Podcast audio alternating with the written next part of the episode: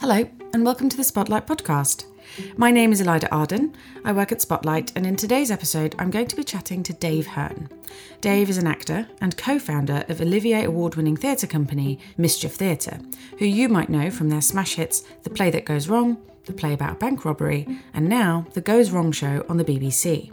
We will be discussing Dave's journey with Mischief Theatre, from the early days of performing in rooms above pubs, right through to the West End transfers and TV commissions that followed. We'll also chat about the teething pains of trying to make your own work as a performer, and how Dave kept going when he thought about giving it all up. Dave also gives some insight into how doing some improv could help with all aspects of an actor's performance. It's a humorous deep dive into the world of making your own work and intricacies of comedy performance. So I hope you enjoy it. Dave, hello. Thank you for coming and chatting to me. Yes, hello. So you would have just done your intro then, wouldn't you? Yes, to me? I would have just done your intro. Which you haven't written yet. So anyone listening, that was a lie. This is not happening now. That was recorded afterwards. It is intro. The mastery of production. So let's talk about Mischief Theatre and Dave Hearn and all of that. Let me, in case anybody is not yet familiar with the story of Mischief Theatre, would you mind giving us a little walkthrough of your journey of kind of where you started, how you were involved, et cetera, and how you got to be where you are today? A little kind of snapshot. Sure. So but lots of us went to the foundation course on LAMDA in 2007, and then in 2008 we formed the company under a different name, which subsequently we changed because it was a bad name, and then we were doing lots of improv shows and stuff, mainly, and we would go out to Edinburgh every year and do improv shows, and we started doing improv shows in London whilst we all went through our various 3-year courses on various different drama schools, and yeah, we were an improv company for about 5-6 years maybe, doing the sort of fringe circuit, but we always tried to just make enough money to go back to Edinburgh.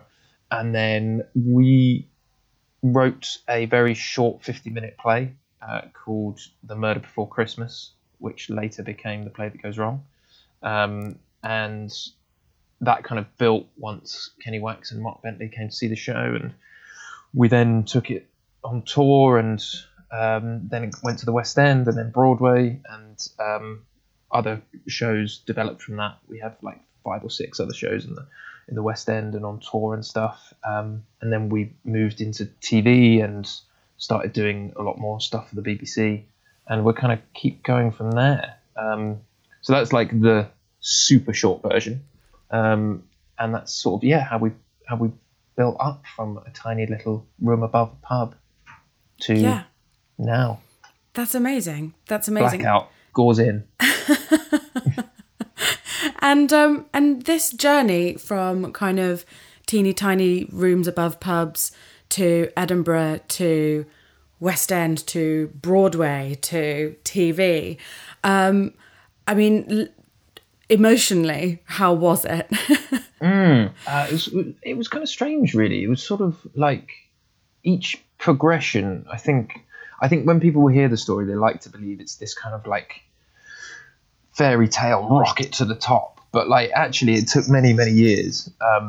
Like I said, those kind of 5-6 years before The Play That Goes Wrong, of just working together. Like I've known Henry Lewis now, who's the artistic director, for nearly 14 years, and so it's kind of crazy to think he's one of my oldest friends, like the people that I've known the longest and the most. And so when we started getting more and more kind of successful in that sense of the word, it sort of felt like the next logical progression, if that makes sense.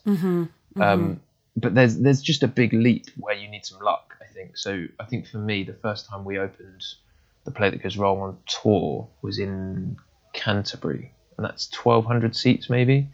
And the most we performed to was about 200 people, 250. Wow. Yeah. And also you take The Play That Goes Wrong, the first time we opened it in the Old Red Lion, we performed to 12 people. And it was at a push, a 50-seater venue.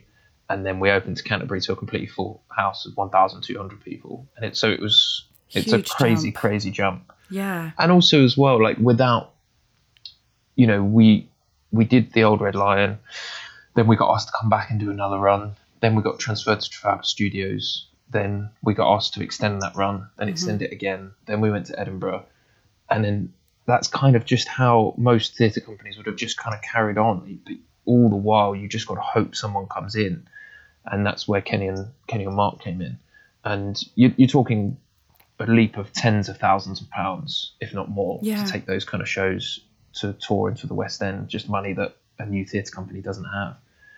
And so that kind of emotional jump, you have these weird waypoints where you go, oh wow, there's somebody building the set. It's not me anymore. It's not me and Hen having to like fix stuff. It's not Nancy having to paint stuff. It's not like me and Rob Falconer having to rig 12 lights and me trying to remember my BTEC technical theatre course of how to like hang a light. There's a guy whose job it is to do that. Having costume designers, having wardrobe, and having a dressing room, like kind of crazy things that now are the staple for a theatre show, but being paid to do it, like we couldn't afford to pay ourselves. And so when those things kind of start happening, it is really, you're like, what? You want to what? Okay, yeah. You want to give me money? You want to give me money for that? And then someone comes in, it's just like, just hang your costumes up, any kind of laundry, just chuck in here. And you're like, oh, what? Okay, I don't have to do it. It's like, no, someone will do that for you. It's like, okay, thanks very much. And then you come in every day and your costume's just hanging on the rail. It's all ironed, it's all clean. It's not like still wet from the day before because you haven't had time to like dry it because of the get out. You also don't have to take the set down after every show and put it on the roof, which is what we had to do at the Old Red Lion. Yes. And like cover it in tarpaulin because it was winter and we were worried that it would get rained on. And so we had to do a get in and get out every day. You don't do that anymore. So yeah, there's kind of those kind of crazy small things that really, really stick with you. And now we're just a bunch of divas. Do you know what I mean? We expect so much. I'm sure you're very down to earth still. We try. Okay, so I've picked up two things. The first is from what was the old name that you said wasn't very good? So the company originally was called the Scat Pack, right? Okay. Which, stick with me now. I will absolve myself of all responsibility because I didn't want to be called that. But it was done by some of the guys. Scat is like from improvisational jazz. Yes, yeah. But it's also fecal pornography. Oh, it is, isn't it? Yeah. Oh. And so occasionally we were just stung by this name. People would just be like, and next up we have... Oh, okay, the Scat Pack. And we were just like, oh no, we got to change it. And so we'd written a few other kind of like sketch shows that were a bit more edgy and a bit more offensive and lots of kind of like not our usual traditional family friendly style. And we kind of came up with this name for this sketch group called the Despicables, which we quite liked as a name, but obviously like as a company we're not despicable. Do you know what I mean? Yeah, so we were like, we kind of sat around a table one night and we were coming up with loads and loads of different names, loads of kind of, you know, like cool young people theatre names. And then I think someone literally picked up a thesaurus and went through the word despicable. And one of the synonyms was mischievous. And so we were like, mischief is a really good, we cause mischief, we create mischief, mischief is fun. Mischief isn't like, oh, that's despicable behaviour. Just like that's a bunch of silly people trying to like mess around. And so that's kind of how it came from there. Mischief is definitely more palatable than despicable, which definitely ties into where you've ended up in this kind of very rounded, family-friendly genre, I suppose. But I really like that. I like the idea that you guys had something and... you kind of realised it wasn't working and you were willing to go with the change rather than kind of like, no, this is who we are. We are not compromising on Scat Pack or whatever it was.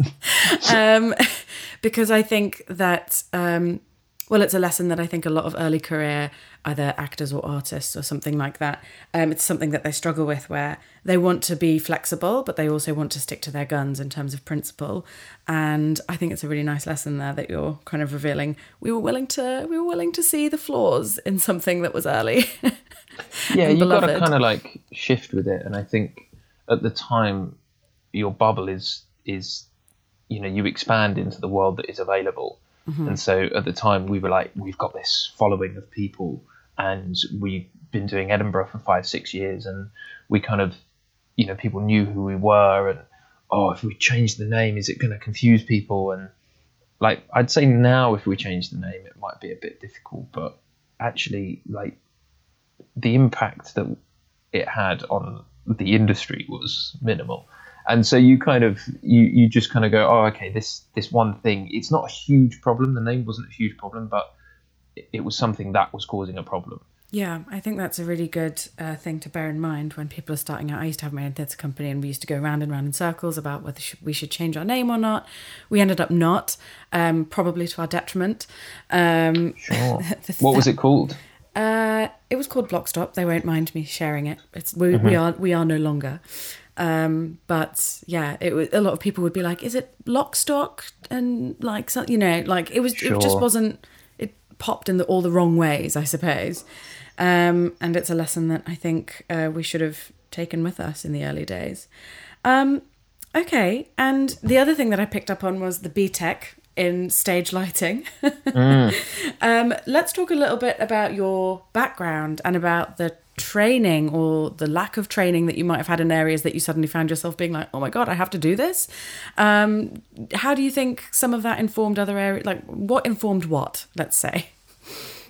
What informed what? So I think when we got to choose our GCSEs, I swapped at last minute IT or drama. And it was because I was quite a shy kid, and I was quite... at that stage, I was kind of going through a sort of transition that I wanted to hang out with the cool kids, and I started playing rugby, and I started going drinking in parks and talking to girls and kind of figuring out where I was in the kind of social hierarchy. Mm-hmm.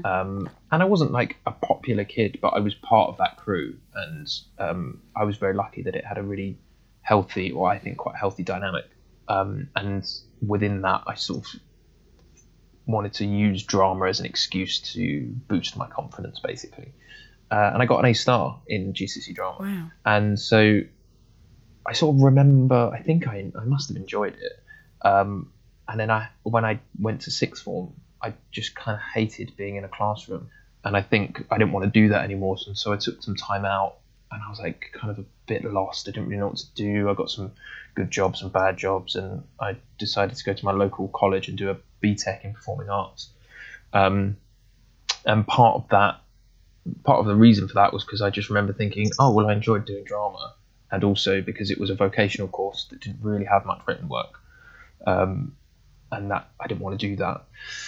And so part of that course was a technical theatre section, which was like only about an hour or two a week, but weirdly I remember so much from that, because I found just the practical application of how to hang a light, what the different lights were called, what they did, difference between like a source 4 and a par can, or like a floodlight, or how to fit a gel, or what the point of a safety chain was, and all that kind of stuff.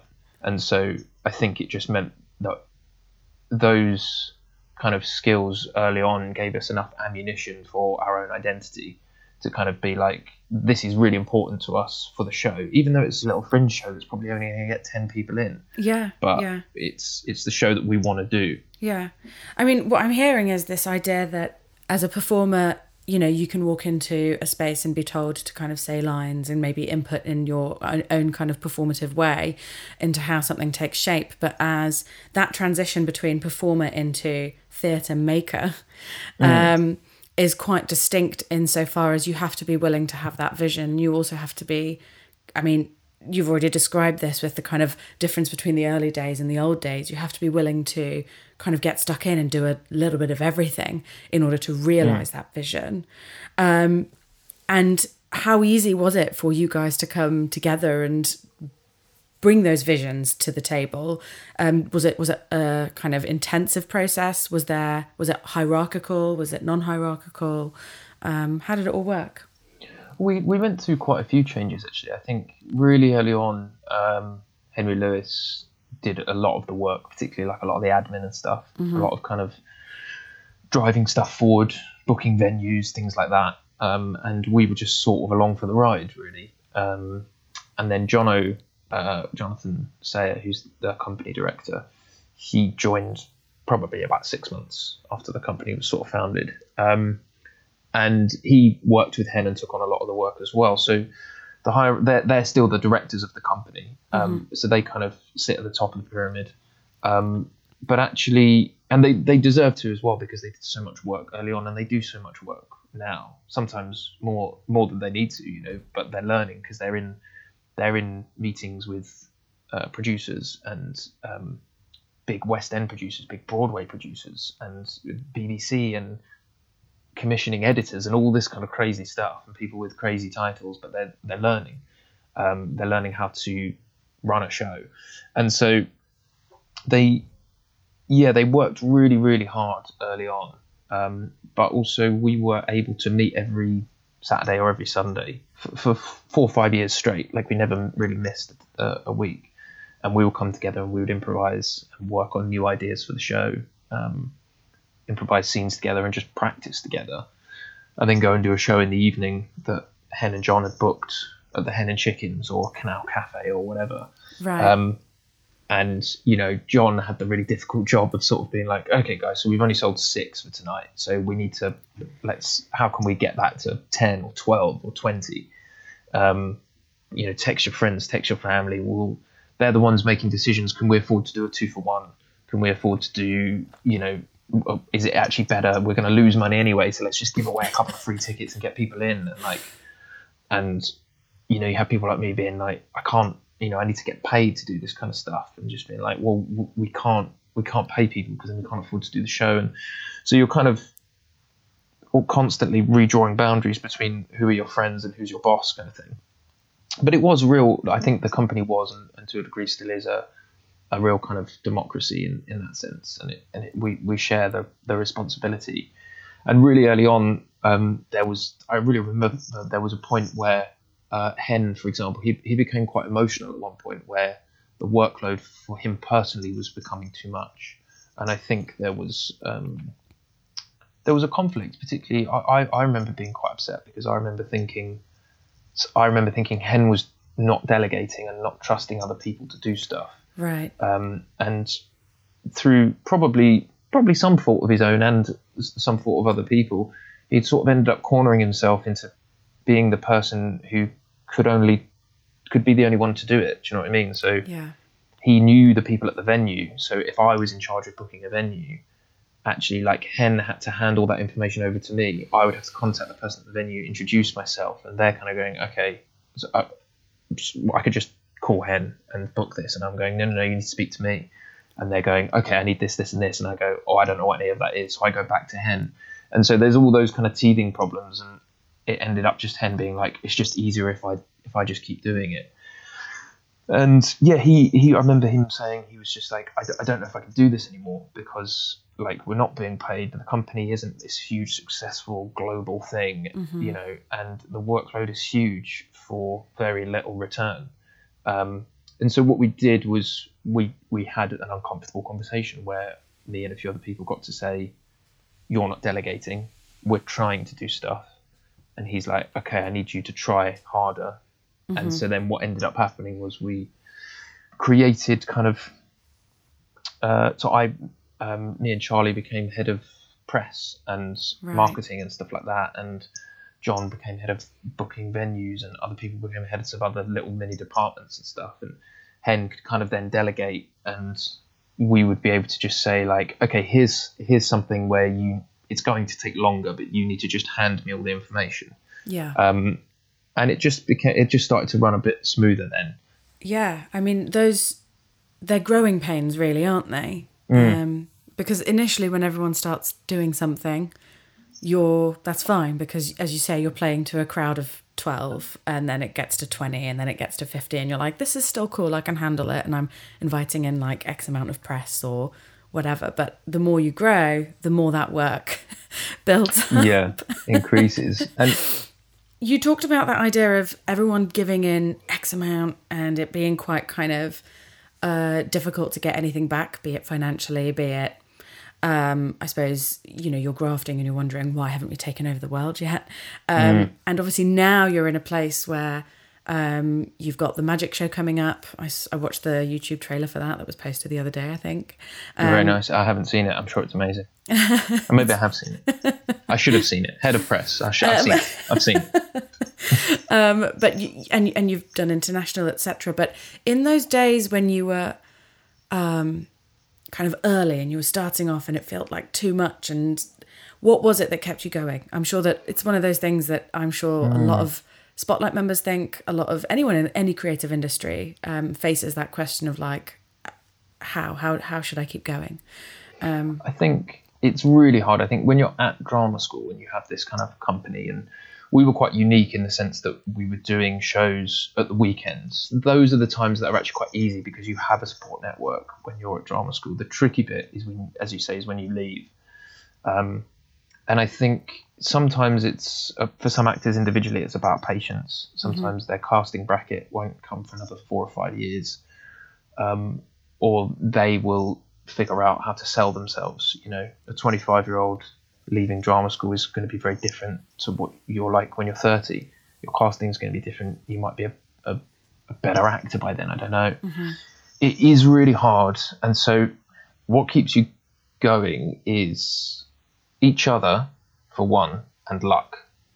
So when we were doing the kind of weekly shows and stuff, it was fine. It was kind of okay. You can book it around work and you can kind of make it work, and it's fine. And no one wants to work in a bar or a restaurant, but you kind of do it and you do whatever you need to. Yeah. When we started doing the weekly shows, when we started doing Play That Goes Wrong, and that's when things got really, really tricky. And I'll kind of give you the short version of this because I seem like I say this in every interview, but anyone listening to it has probably heard it 1,000 times. But when we were doing Play That Goes Wrong, I was working in a restaurant who were very supportive of me and my career in Sloane Square. And I would get up at 5 o'clock every day and I would do the breakfast shift at the restaurant from like 6 a.m. or 7 a.m. until about 6, 7 at night. I would then go to the theatre and do 2 shows a night, one at 7:45 and one at 9 p.m. Go home, probably 11 o'clock, midnight, sleep, start the whole thing again. My day off from the show was a Sunday, where I do probably a 14 to 15-hour shift at the restaurant. And my day off from the restaurant was Thursdays and Saturdays, where I would do 3 shows a day. And so that continued for many, many weeks. And I probably lost about 2 stone God.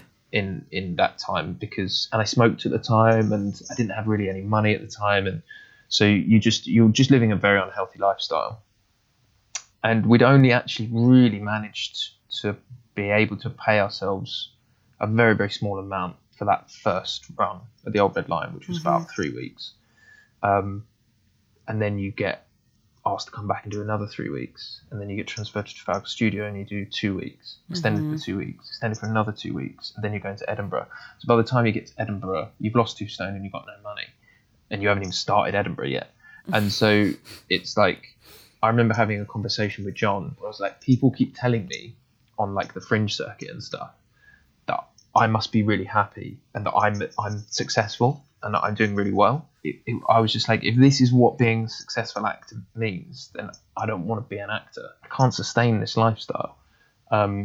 And I used to have this, you know, John used to joke, he'd be like, oh, it's just one more push, it's one more push. And I was like, you've been saying that now for 6 months. And like, when is it, what does it mean? And he was like, let's get to Edinburgh, you know, let's see what happens when we get back from Edinburgh.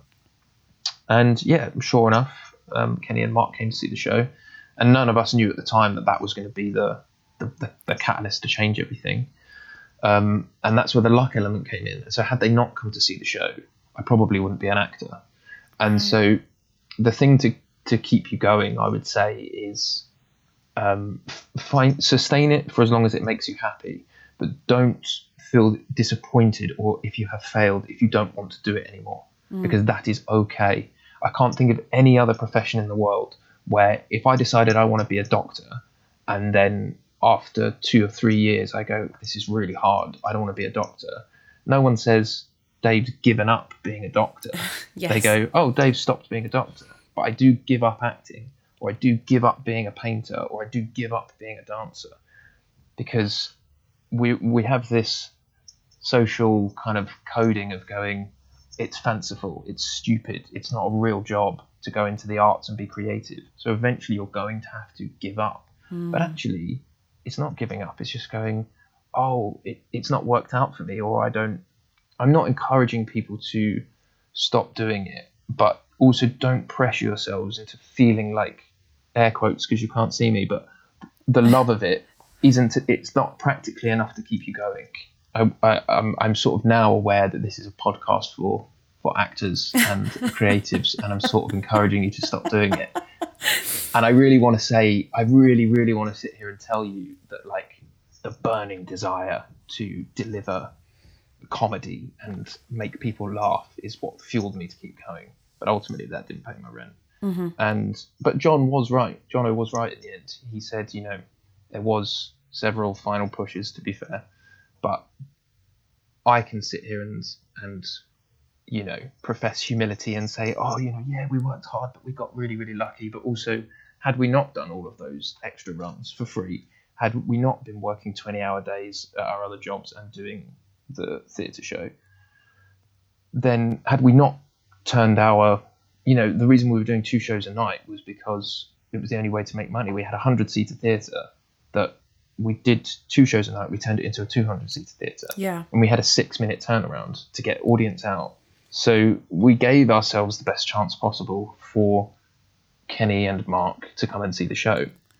And Henry Lewis knew that there was interest from producers. So it was like, guys, I really think if we just extend by another 2 weeks, someone's going to come and see it.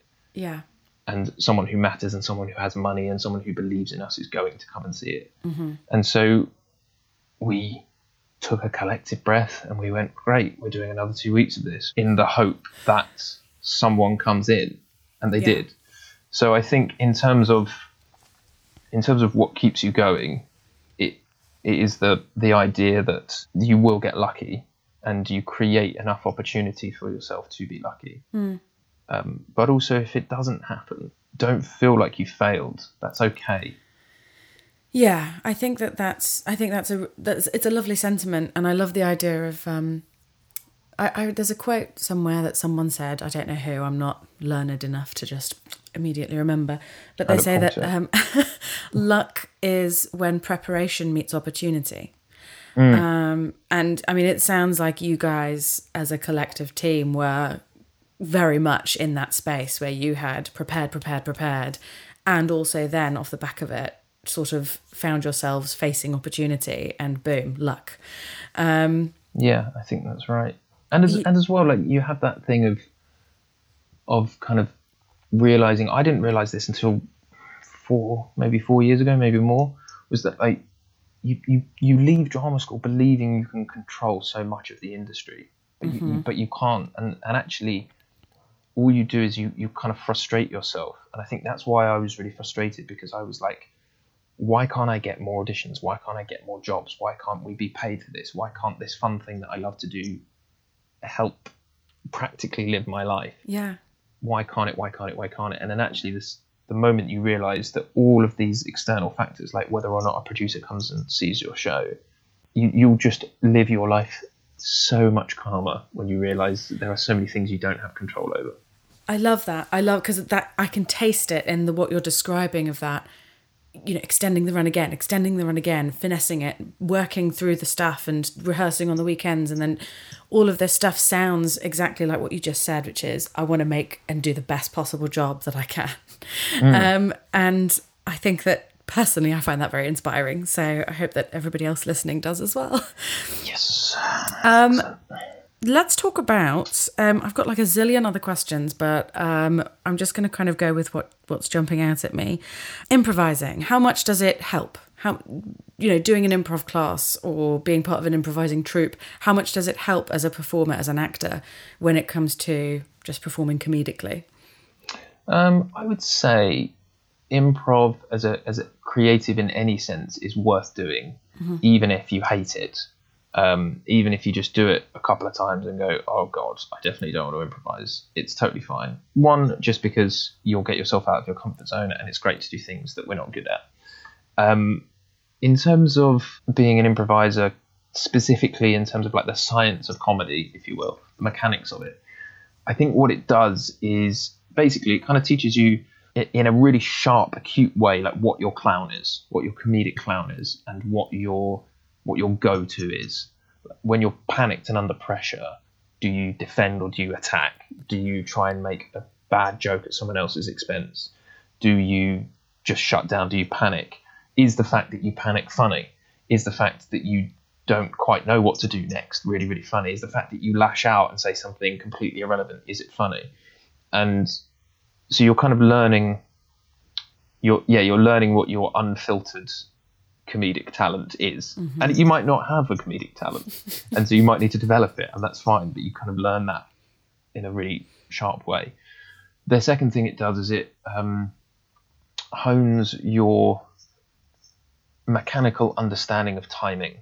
So in terms of like the space between you, it's like music, it's like dancing, it's you can feel it, and so when you're and you can learn how to feel it as well. So mm-hmm. you can, the more you deliver jokes when you're improvising and the more they fail and the more people come up to you afterwards and say, oh, that joke you did, it didn't get as big a laugh as it deserved. And you can kind of go, okay, did I mess up the timing or? And you'll be forgiven for messing up the timing because you're literally making it up as you go along. You're inventing a punchline on the spot.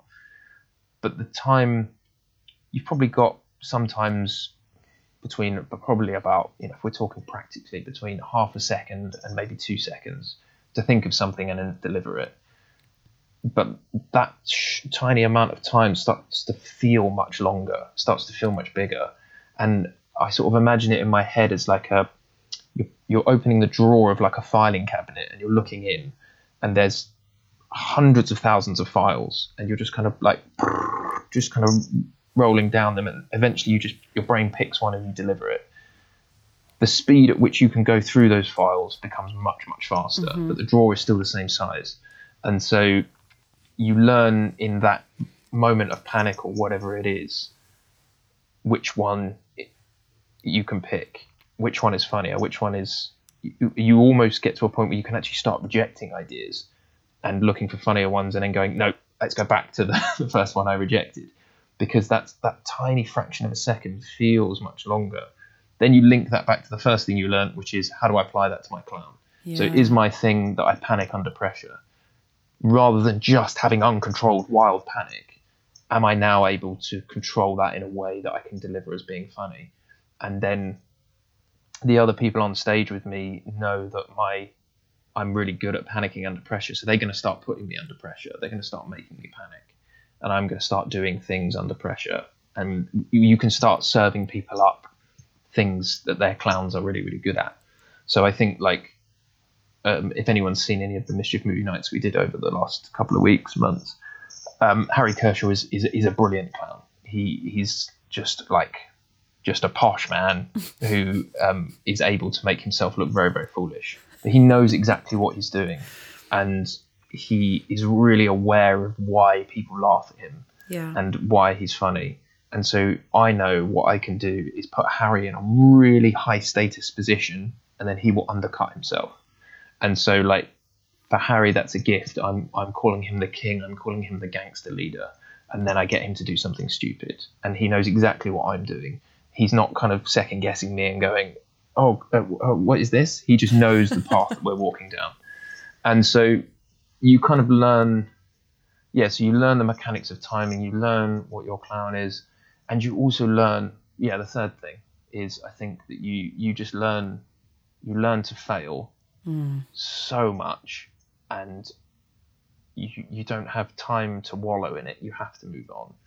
And then you can wallow after, but once you learn that improv is so weird in the sense that it's really sacred and precious, but it also is worth nothing.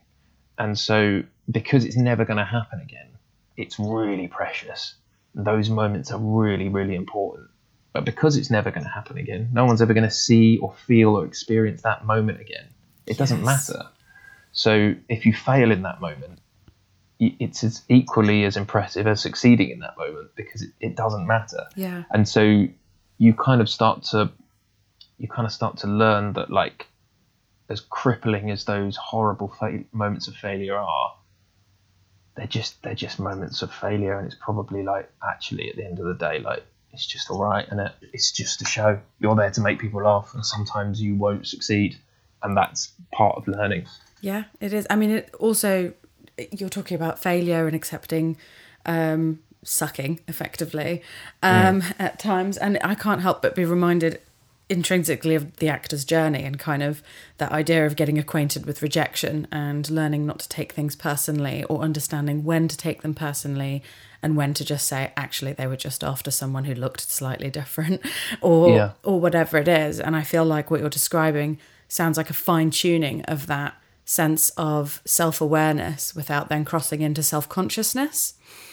Yeah, absolutely. And I think, like, actually, to sort of kind of link, to kind of go back and link to that, it's almost like a fourth thing that you learn, is you basically learn to create the objective in your mind, is what is the thing that I can do to make this moment the most fun it can be.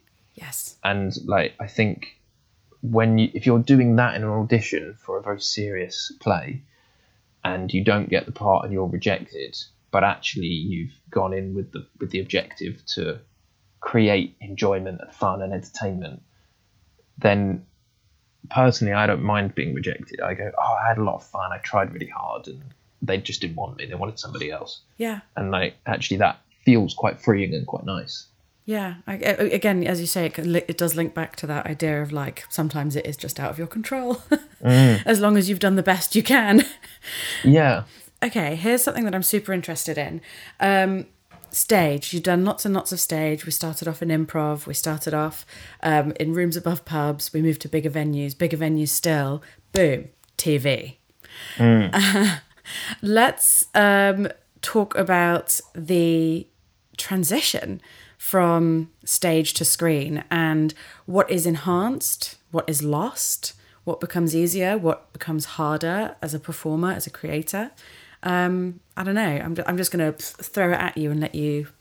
Yeah. What you gain straight away is the ability to reach a larger audience. Mm-hmm. So, you know, you can put out a TV show and it can go to millions of people, but your theatre's only ever going to have 600 or 1,000 or whatever.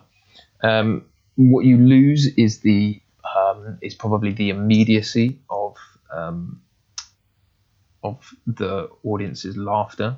You lose the rhythm of the whole show, because if you're performing, so we did Peter Pan Goes Wrong. It's like a 2-hour show with an interval in the West End. Mm-hmm. Play's actually probably a better example. Play That Goes Wrong. The whole thing is built so that basically towards the end of Act 2, and it happens in Bank Robbery as well, any kind of good farce, but, like, you, as an audience, you just don't really know what you're laughing at anymore. You're just being smashed with just, you just get that the timing is making you laugh and something big happens, but your brain is subconsciously piecing together the narrative, and you know why it's really important for that man not to show that other man that he doesn't have his trousers on, and they both walk into a room together, and you're just laughing because it's nonsense. You kind of lose that sense of timing. You have to manufacture it. And so you do lose that, but then also what you gain is you gain the idea of going, you can do a massive stunt that you couldn't do on stage because you have to do it 8 times a week. But actually you can have someone slide off a stairlift and smash through a wall, or you can have someone fall off a 30-foot balcony into a pile of boxes, or we did with 90 Degrees, you can do a whole play set at 90 degrees. Yes. And so it's like, those are the kind of things that you're able to do. You couldn't do that in the theatre. And even if you could, it sort of wouldn't matter, because you would watch that as a visual gag, and after 20 minutes, you'd be like, oh, I get it. You're performing on the wall. Like, well done. But, like, in TV, you can adapt it and you can make it more exciting. Yeah, that's so interesting. And how much in the process of moving from stage to screen, how much creative control do you guys retain versus how much has been sort of naturally dished out to people who might be, for example, stunt coordinators for a set or et cetera, et cetera? So it kind of varies. We've found the right balance, I think. Mm-hmm. So when we did... Pan was the first thing we took to TV, but because that was an adaptation of the stage show, we basically kind of had a bit more creative control because it already existed. It was what we wanted it to be, and we kind of coordinated with the director and the BBC, and we're just kind of like, okay, so we can't do a 2-hour show, we're going to do about an hour and a bit. Let's discuss what we can lose, what we want to keep, and if we can add a few good stunts in and stuff like that. But the show kind of was set in stone, so we sort of had it. So they couldn't change much. Also, they didn't want to change much because that was the whole reason they wanted to transfer it to TV. Yeah. Then the boys wrote Christmas Carol specifically for TV, and we had a bit of an issue when we were working with BBC Studios because they were kind of producing it, and we weren't a production partner, so it meant that in theatre, the writers and Hen and John as directors of the company have often been involved in budget meetings and more how creative decisions are affected, and they weren't as involved in that. And so we struggled a bit more in Christmas Carol because decisions were being made without us, which is how a show runs. It's just we're not used to losing that level of control. And so I think it's fair to say, I won't go into too much detail because I actually don't know a huge amount about it, but I think that process, I think both sides, production and creative, found it quite frustrating. So, but everyone's working towards the same goal. It's not like there's some nasty money man at the top telling us what we can't do. Sure, yeah. I mean, I think that a lot of the time people kind of have that impression. And in some cases or some TV shows or some settings that may be the case. But it sounds like, was it Big Talk, did you say, was your production? Yes. Yeah, it sounds like they get you. And as collaborators, as partners, as... co-producers, that you've found like a good relationship that works, which I think is probably something that everybody who has an eye on creating their own work and having it, you know, become big or kind of sort of partnering with people outside of themselves, that's probably worth bearing in mind. I think you have to really believe in what you're making, and I should also say as well, like Hen and John, as directors of Mischief, have created a really intricate system. So we have, like, there's Mischief Theatre, there's Mischief Worldwide, which looks after our global productions, and there's also Mischief Screen, which is the kind of TV arm. So Mischief Screen is co-producing it with Big Talk, and that also means that just on paper we have some autonomy. And so it just means that we're not doing the same job that Big Talk are doing because they have skills that we don't. Half the stuff that arrives in the studio, I don't even know how it gets there. But they are providing a huge amount of stuff that we can't provide. But creatively, we get to work together rather than working against each other. And I think like it's really rare, I think, to find that. And I think it's really important that that's kind of what all creatives aim for, you know, not just like, right, I'm in charge now. It's just like, how do we work together to make this brilliant? Yeah, a sort of interdependent relationship rather than anyone kind of lording over anybody else. You guys have sort of brought back farce, right? It's very, very. That's a bold claim, but I'll agree with you. I'll take it. Yeah, because... I'm not going to argue with you. You know, up until... I don't know what year The Office was with Ricky Gervais. I don't know when that was. But up until then, comedy on TV had been very kind of, you know, 3 cameras, 3 lights, studio audience. And, like, British comedy in particular was doing weird and wacky stuff consistently with it and really fooling around with the concept. And was quite sort of farcical in its performance, but never really acknowledging the fourth wall, the audience, etc. Then Ricky Gervais happened, The Office happened, and everything changed to single location or single camera location and the idea of like looking to camera became like we're breaking the fourth wall, but in a very different way. It's very edgy. And you guys have kind of come full circle and play with the audience again, but in that kind of old school way, but doing it totally differently. My question is, what do you think could come next in terms of the TV comedy or theatrical comedy landscape? I think, I think the point you make about The Office is really, really good, because it sort of gave birth to the, I know you had like Spinal Tap and stuff, but the kind of docu-comedy, that kind of idea of being able to look down the camera, but that's just a classic clown technique of the moment of embarrassment, the moment of shame, just sharing that with the audience. And then being able to do that, which is kind of what we figured out about Play That Goes Wrong and The Goes Wrong Show, is that engaging with the studio audience when we're recording, able to record in front of a live audience, is actually much less effective than just looking down the barrel of the camera, because everyone in the studio audience is watching it up above on screens anyway. And so by looking at the audience in the room, you disengage with the audience at home. Yeah. And I think that's particularly my character in season one suffered from that, because I was just so used to engaging with the audience in the room. And it's just finding ways of sharing. The camera enables you to share your inner thoughts or your inner mischievous characters trying to mess about and upset other characters and be silly or whatever. And you're able to share that secret with the audience. And whether that secret is a positive thing that you're being mischievous, or it's a negative thing that you're really, really embarrassed, you're able to do that. And so I think in terms of what's coming next, there will be more kind of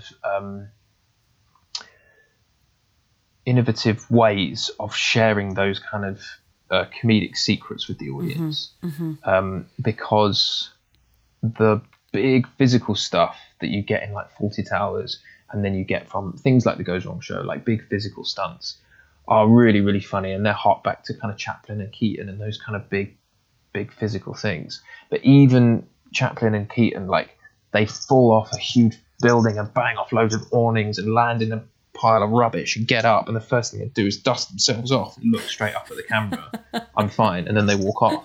And so even they're sharing those moments with the audience, and I think that's what The Office opened up. And I'm hoping that, like, we're kind of trying to open that door of the kind of clown, the inner clown, being able to share with the audience kind of what's happening. I think what people are starting to do, and I think we're seeing it a lot more in stand-up. Stand-up is, for example, becoming much more narrative-based rather than like, here's a list of jokes. They're becoming much more sociopolitically, is that what I'm saying? Yeah. Politically motivated. And they're talking about things like depression, anxiety, miscarriage, like cancer, like really dark things, and finding ways to disarm them with humor. And so I think, and again, this is just another example of us as an audience being let into a secret that the comedian has. I was on Tinder for 5 years. Here are some of the batshit stories I've got for you that are really embarrassing. Some of them are gross, some of them are exciting, some of them are sexy, some of them are sad. And we're really kind of engaging with this idea of knowing these. It's so strange. It's just a human thing about somebody else that we've all experienced, but we're starting to see it now. Yeah. And we're starting to see it used creatively. So, I mean, it wouldn't surprise me if there are kind of more things like reality TV, where you have a office style comedy set in a Love Island style setting. Right. Yeah. But I think what's happening in comedy in general is it's becoming much more humanized and much more about personal narrative and personal experience. People are using comedy to teach people about other people's experiences. Yeah. And rather than just going, here's a freak show, or isn't it funny if Scottish people say this word like this, or racially borderline insensitive comedy, or these kind of things, where we're just moving now more towards a much more exciting thing, where it's like, oh, you can make me laugh. And then in the next moment, I'm kind of going, oh my God, I can't believe that happened to you. That is funny, but wow. Like, how do you deal with that? Yeah. And so I think that, to me, is really exciting. Yeah, I mean, the reason I ask that is because obviously actors are always being told, you know, go and write your own work, go and create your own work. And I think a lot of the time actors might be like, fine, but where do I start? So, you know, this to me sounds like a really good jumping off point of figuring out what could be funny that isn't just two mates hanging out and being idiots, but actually has a human story that is kind of underneath it all, that kind of connects to some kind of truth. Or and you don't have to kind of, I think that's exactly it as well. The truth thing is really important, because you don't have to, producers and commissioners and the early stages of TV are they're really intelligent people, but they're getting so much stuff in, they're looking for like, what is it? What is it like, but what is it not the same as? And so I think the really exciting thing is stuff like Fleabag and even Killing Eve, obviously same writers, but like created an environment that was somehow so funny, but also so moving. And I think producers taking a risk on that is amazing, because I would go, what is this? Is it is it funny, or is it meant to be like a serious story about this woman's life, because it's quite tragic? And actually, what it was brilliant. And so I think with writing, it's like, yeah, it's such a cliche, but nobody actually does it. Just write what you think is good, and then someone will either agree with you or they won't. And you'll get notes and you'll change it, and your first draft's going to be shit, but don't worry about that. Like, just get it down, and then you can change it. And if you think it's funny, if you think it's good, allow other people to help you, but don't try and write for something, because you don't know what they're looking for. Yeah, I think that's really gorgeous advice, actually. Okay, well, I think that we are done. I have a few more questions that I could have asked, but you've already touched on basically everything anyway. So I talk a lot. No, it's great. It's lovely, because it's much better than having like yes, no answers. So you can chop around it. Exactly. Shall I give you a couple of those just in case you want to put them in? Okay. Yes. No. Possibly. Yes. There you go. Brilliant. You can chuck those in. You. Okay. So that's it. Thank you so much, Dave Hearn, for coming and chatting to me. And we will post some bits and bobs of links along with the transcript that we post up on our website, where if any listeners are interested, they can find out more about Dave or about Mischief Theatre and their various very, very funny endeavours. Well, that's it. Thanks for listening to this week's episode. If you have any questions or queries about anything you've heard, feel free to get in touch with us. You can do so by emailing questions@spotlight.com, or feel free to send a tweet to @SpotlightUK. We have lots of content on our website about making your own work and navigating the acting industry in general. So if you're keen to find out more, go to spotlight.com and navigate to the news and advice section. That's all from us for now. See you next time.